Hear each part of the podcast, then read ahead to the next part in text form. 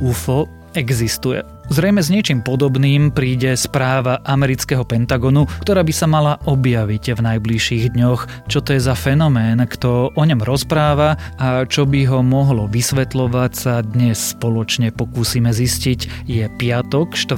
júna, meniny má Lenka a dnes by malo byť pekne, jasno, občas zamračené a znovu teplejšie. Denné maxima by sa mali pohybovať niekde medzi 20 až 27 stupňami. Počúvate Dobré ráno denný podcast denníka Sme s Tomášom Prokopčákom. Je vám stále teplo alebo ste väčšine uzimení? Klimatizácia od ZSE vám pomôže nastaviť teplotu tak, ako potrebujete. Teraz len za 1 euro denne, s predlženou zárukou a s elektrinou pre klimatizáciu zadarmo.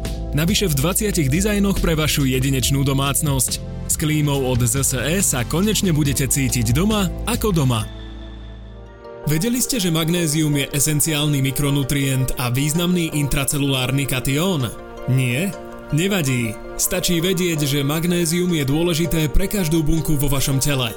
Doplniť si ho môžete s prírodnou minerálnou vodou Gemerka. Gemerka. To najlepšie magnézium a kalcium zo slovenského krasu.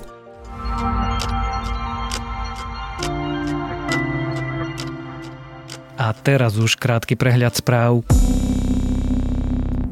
NAKA zadržala šéfa policajnej inšpekcie Adriana Saboa. Sabo sa pritom len nedávno zúčastnil kontroverzného stretnutia v sídle SIS. Podľa špeciálnej prokuratúry je Sabo obvinený pre trestný čin zneužívania právomoci verejného činiteľa a pre korupčnú trestnú činnosť. Prezidentka vymenovala Pavla Šajgalíka za staronového šéfa Slovenskej akadémie vied. Ide o jeho tretie funkčné obdobie. Šajgalík povedie akadémiu do roku 2025. Slovensko už nie na európskom pandemickom semafore červené. Po chybe našich hygienikov teraz Európske centrum pre prevenciu a kontrolu chorôb preradilo Slovensko do oranžovej farby. Úrad verejného zdravotníctva totiž posielal centru zlé údaje. Na celom svete podali už viac ako 2 miliardy dávok vakcín. V počte zaočkovaných naďalej vedie Izrael, kde zaočkovali zhruba 60% obyvateľov, nasledujú Kanada, Veľká Británia a Čile. Za útokom na najväčší svetový mesokombinát JBS sú podľa FBI ruskí hekery. Skupina Revil či Sodino Kiby patrí medzi najaktívnejšie kyberkriminálne gangy. JBS napadla ransomwareom. Americký prezident Joe Biden chce o útoku hovoriť s Vladimírom Putinom. A ak vás správy zaujali, viac nových nájdete na webe Deníka Sme alebo v aplikácii Deníka Sme. Tento týždeň bol plný politiky aj iných vážnych tém, tak sme si povedali, že ho ukončíme trochu ľahšie, i keď ako sa to vezme. Americký Pentagon v najbližších dňoch zverejní správu o svojich zisteniach týkajúcich sa a to počujete dobre, fenoménu UFO. Verejnosti tiež azda prvý raz potvrdí rozsiahlú dokumentáciu, ktorú u jednotlivých pozorovaní vedie. Existujú teda neidentifikované lietajúce objekty, zaoberajú sa nimi štáty a čo to vlastne je, sa dnes budem pýtať zástupcu šéf-redaktorky denníka SME Ondreja Podstupku. Stealth ships tracking an unknown object in the sky. And after a few minutes, splashed. splashed. Mark bearing and range. The 2019 footage obtained by filmmaker Jeremy Corbell, who last month released another video of an upside down pyramid UFO. Ondro, začníme úplne všeobecne. Existuje UFO? UFO existuje a vieme to v princípe 10 ročia. Problém je, že UFO automaticky neznamená mimozemštenia. UFO je v princípe technický termín pre niečo, čo si videl na oblohe a nevieš, čo to je. Doslova je to preklad neidentifikovateľný lietajúci objekt, čo znamená, že to, že existuje UFO, vieme, je to potvrdené, viackrát skúmané, ale to, že vieme, že existujú UFA, neznamená, že sú to lietajúce taniere, v ktorých sú mali zelení mužičci. Čiže ak niečo lieta, a neviem, čo to je, tak je to UFO. Áno, úplne technická definícia je takáto a potom máš rôzne, rôzne špecifikácie, máš UFA, ktoré sú pozorované lepšie, niektoré horšie. Väčšina z nich sa dá vysvetliť nejakým prírodzeným alebo nejakým známym úkazom, ktorý ošialil alebo ktorý oklamal tvoje oči. UFO je fenomén, ktorému sa seriózne médiá teda veľmi nevenujú a my v denníku sme a v dobrom ráne už vôbec nie. Ale aj vážené americké médiá posledné dni UFO riešia. Rozoberajú ho ako vážnu tému. Prečo? Tento mesiac má americké ministerstvo obrany predložiť americkému kongresu, americkým zákonodárcom odtajnenú správu, ktorá mala zozbierať dôkazy o UFO a ktorá mala zozbierať nejaké ďalšie informácie. Oni na to vytvorili špeciálny tím, ktorý mal preskúmať, kde všetky sú tie informácie, lebo oni sú roztrúsené, informácie o, o UFách sú roztrúsené medzi rôzne zložky armády, medzi civilné letectvo a tak ďalej. A teraz vytvorili špeciálny tým ľudí, ktorý zozbiera všetky tieto informácie, ktoré sú relevantné a vypracoval nejakú správu o tom, že čo sú to za objekty, či predstavujú nejakú hrozbu a či potrebujeme ďalšie zdroje na ich sledovanie a táto správa sa má dostať pred amerických zákonodárcov v priebehu júna.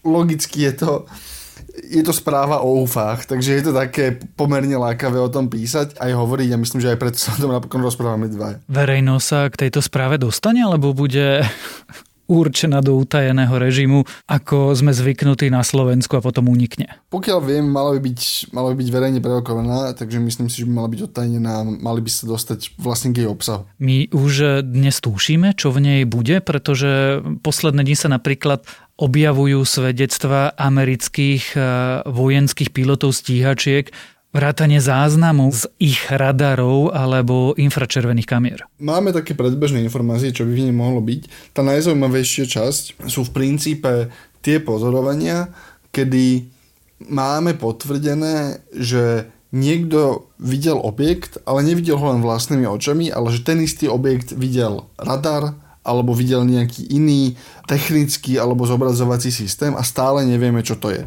A týchto objektov je oveľa, oveľa menej ako všetkých UF, lebo, lebo väčšina pozorovaní UFA sa dá vysvetliť vecou typu, že aha, urobil som snímku a v tej snímke vo veľmi zvláštnej perspektíve preletel nejaký, nejaký chrobák proste pred môj objektív a vyzerá to zvláštne, lebo sa od neho akurát zvláštnym spôsobom odrazilo slnko a vyzerá to ako lietajúci tanier. Ale v momente, keď máš objekt, ktorému nerozumieš, ako sa tam dostal a ako sa správa, takže sa správa. A nie je to len tak, že ho vidíš vlastnými očami, alebo že ho pilot videl vlastnými očami, ale máš tvrdú telemetriu proste z, zo senzorov tej stíhačky, zo senzorov nejakej pozemnej stanice a máš viacero systémov, ktoré ten objekt zaznamenali a vedia ti povedať niečo o jeho vlastnostiach tak to bude najzaujímavejšia časť tej správy a to vieme, že také objekty sa tam objavia. Ak dáme preč všetky tie objekty alebo všetky tie príchody, ktoré si údajní pozorovatelia úplne vymysleli, alebo sa dajú vysvetliť chybou vnímania alebo optickou ilúziou, stále nám nejaké pozorovania zostanú. Teraz sa dostávame na špekulatívnu rovinu, ale my tušíme, čo to je? Máš vysvetlenia, ktoré stále splňajú ten predpoklad, že je to neznámy objekt a nie sú to mimozemšťania. Môže sa jednať napríklad o nejaký technologický alebo, alebo vojenský systém, ktorý je tak utajený, že o ňom iné časti armády nevedia. Čiže môže sa stať, že niečo, čo z tvojej perspektívy vyzerá ako lietajúci tanier, je v skutočnosti nový druh balistickej strely. Napríklad. Alebo je to nový druh lietadla, ktorý proste je utajený a nikto ti o ňom nepovie, že existuje.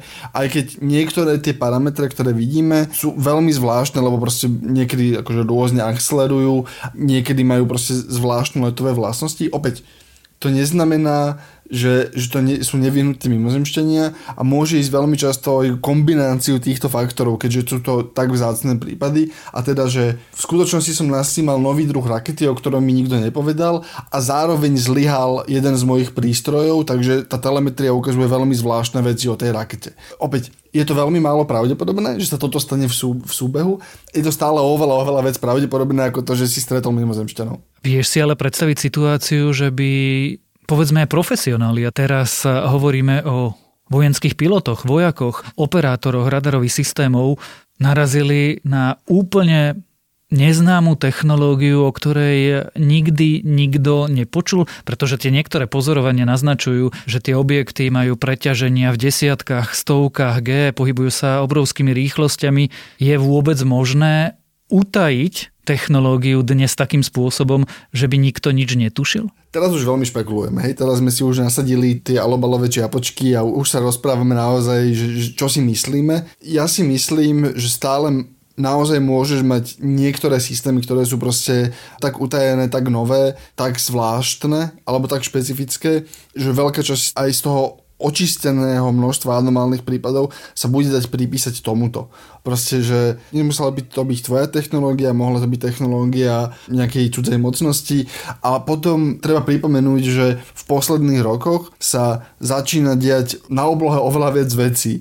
V Austrálii a na Novom Zélande testujú malé rakety na výnos satelitov, hej. A takýchto firiem je zrazu veľa, ktoré proste, že aha, tuto je banda inžinierov, ktorí síce aj majú všetky povolenia, ale na zvláštnom mieste, kde by si to nečakal, zrazu testujú vesmírne rakety, čo sa pred 30 rokmi nedalo, lebo tá technológia absolútne nebola dostupná. A teraz zrazu týchto malých technických startupov, ktoré proste robia divné veci v úvodzovkách s raketovými technológiami zrazu viac. Zrazu máš viac satelitov, zrazu máš viac úkazov typu, keď pristávajú rakety SpaceX na Zem, tak vytvárajú veľmi zvláštne obrazce v atmosfére a, a toto všetko sa ti môže nakombinovať s nejakým ešte iným zvláštnym úkazom. Čiže ja si myslím, že väčšina z toho bude toto. Ak sa ma pýtaš na to, že ako si vysvetliť presne to, že dobre zmonitorovaný objekt bez nejakých letových plôch ovládacích, ktorý otáča sa vo vzduchu a akceleruje akoby v stovkách G, tam je odpoveď, že neviem.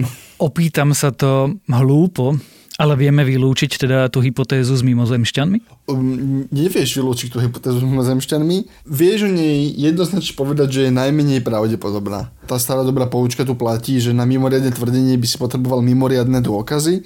Toto v mojej hlave nespadá pod mimoriadný dôkaz, ale keď sa pozeráš na ten objekt a presne to je to, čo z tej správy by sme sa mali dozvedieť, že pozrite sa, tento objekt videli x nezávislých systémov, dvaja pozorovatelia a tri stanice. Správa sa spôsobom, ktorý nevieme žiadnym spôsobom vysvetliť ani v teoretickej rovine, tak vtedy sa musíš začať pýtať, že tak dobre, že čo, na čo sme si to pozerali. A vtedy v tomto veľmi, veľmi špecifickom prípade asi treba rozmýšľať, že musíš si pripustiť tú možnosť, že dobre, možno to mohli byť naozaj mimozemšťania, ale je to stále špekulácia, nie je to potvrdenie a to potvrdenie ani nedostaneme. To slovo špekulácia treba zdôrazniť a zároveň pripomínať poslucháčom, že v tomto okamihu sa už jednou nohou pohybujeme vo svete vedeckej fantastiky. Ale nebolo to tak dávno, čo rešpektovaní vedci rešpektovaný harvardský astronóm o veľmi zvláštnom medzihviezdnom objekte Oumuamua vážne tvrdil,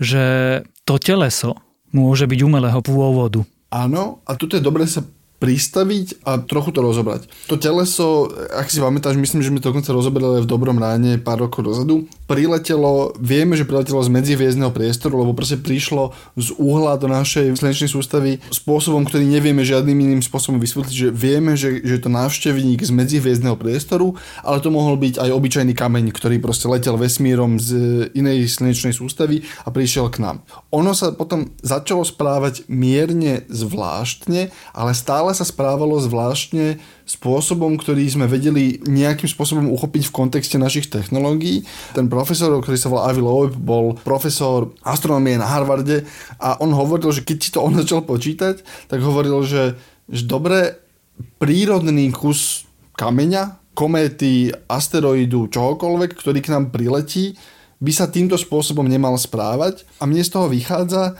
že ten objekt bol vytvorený a bol vytvorený, ale tá dôležitá vec, vedeli sme mať predstavu o tom, že ako asi bol vytvorený, čo znamená, že bola to sonda, ktorá k nám musela letieť strašne dlho zo strašnej vzdialenosti, pravdepodobne sa to správalo ako solárna plachta, ktorej fyzike rozumieme.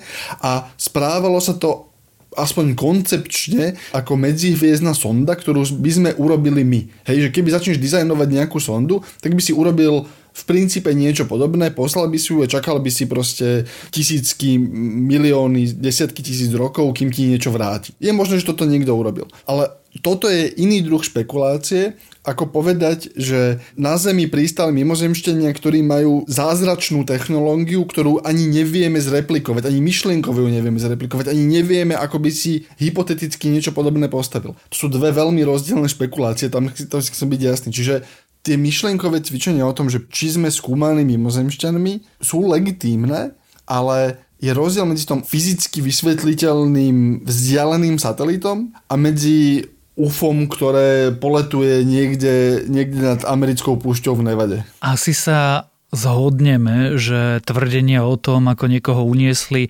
mimozemšťania a potom na ňom robili sexuálne pokusy, patria niekde do sveta bosoriek a rôznych konšpivebov. Tá zaujímavá otázka znie trochu inak.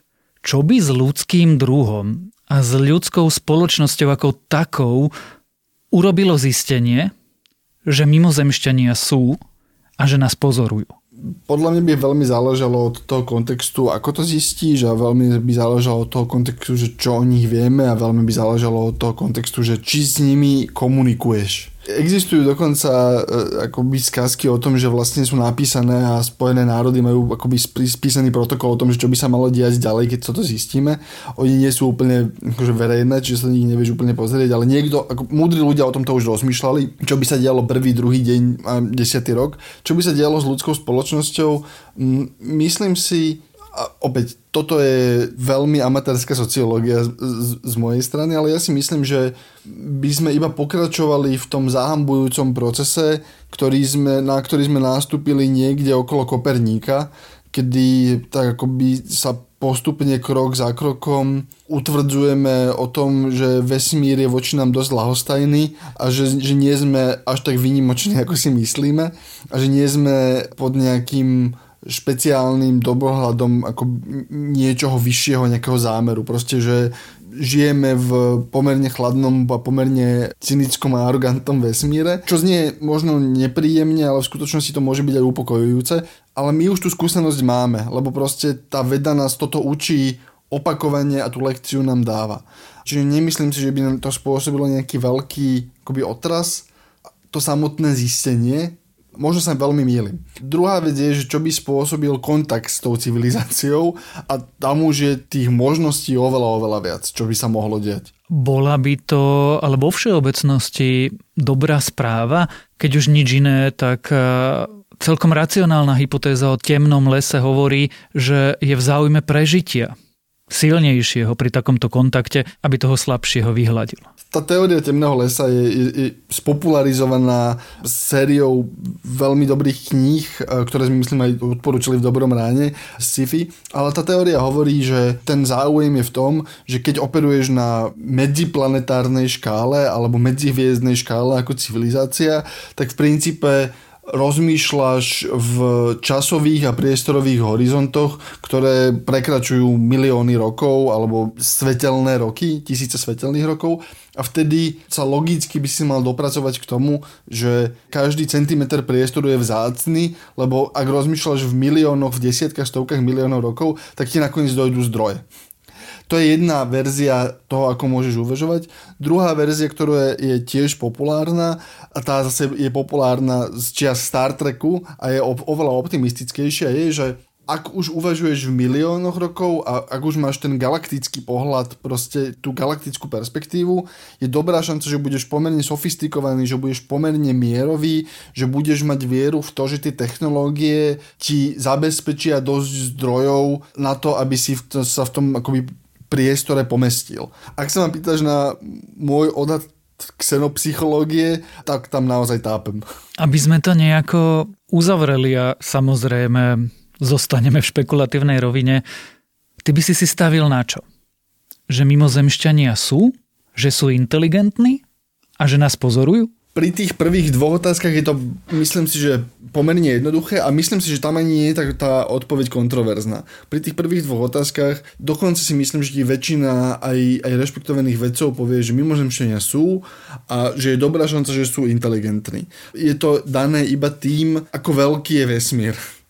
To sa veľmi ťažko vníma, ale len v našej galaxii sú, je proste absurdné množstvo planet. Tých galaxií je tiež absurdné množstvo, každá má absurdné množstvo planet. Proste nevieme uchopiť tú rozláhlosť časovú ani priestorovú a tá pravdepodobnosť, že niekde sa zreplikuje to, čo sa stalo na Zemi, je z môjho pohľadu, keď si zohľadníš to, ako je veľký vesmír, akoby hranične blízka istote. Čiže nejaký mimozemšťania niekde sú. Ak sú, evolúcia ti naznačuje, že je dobrá šanca, že alebo že je aspoň šanca, že budú inteligentní. Ak platí bod jedna, že toho priestoru a času je veľa na to, aby vznikli. Je aj veľa času priestoru na to, aby sa medzi nimi vyvinula inteligencia. Tá tretia otázka, či nás pozorujú, je oveľa, oveľa um, prekernejšia a ja si myslím, že skôr nie. Lebo opäť ten vesmír je proste tak veľký, že musíš veľmi chcieť sa ísť na niečo pozrieť, ak sa chceš na niečo pozrieť a myslím si, že my nie sme tak úplne zaujímaví.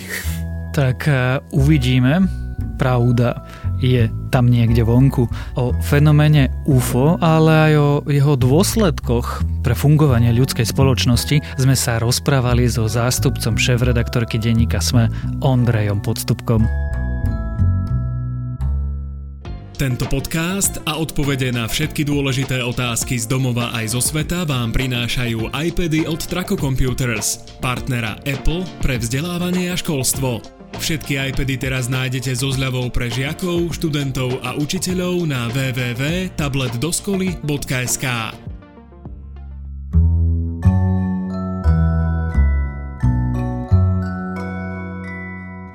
Je to celý nový svet, svet chutí, plný falošných stôp, klamov a zavádzania, pretože mnohé chute, na ktoré sme zvyknutí a ktoré máme tak radi, nevydržia príliš dlho a vedci a potravinári si preto musia nejako pomôcť, ako tento vesmír potravinárskej chémie našich chuťových buniek a trikov určených pre náš mozog funguje, opisuje text Jeden deň v živote vynálezcu chutí na BBC Future a tento text je môjim dnešným odporúčaním a a to je na dnes všetko. Dávajte na seba pozor a majte pekný víkend. Počúvali ste Dobré ráno, denný podcast denníka Sme s Tomášom Prokopčákom a keďže je dnes piatok, vychádzajú podcasty THFM a Piatoček, zajtra teda v sobotu náš technologický klik a v nedelu obľúbené dejiny. Dobré ráno pre vás každý týždeň pripravujú Nikola Bajánová, Janka Maťková, Zuzana Kovačič-Hanzelová a ja, teda Tomáš Prokopčák za produkciu Ondrej Podstupka a Viktor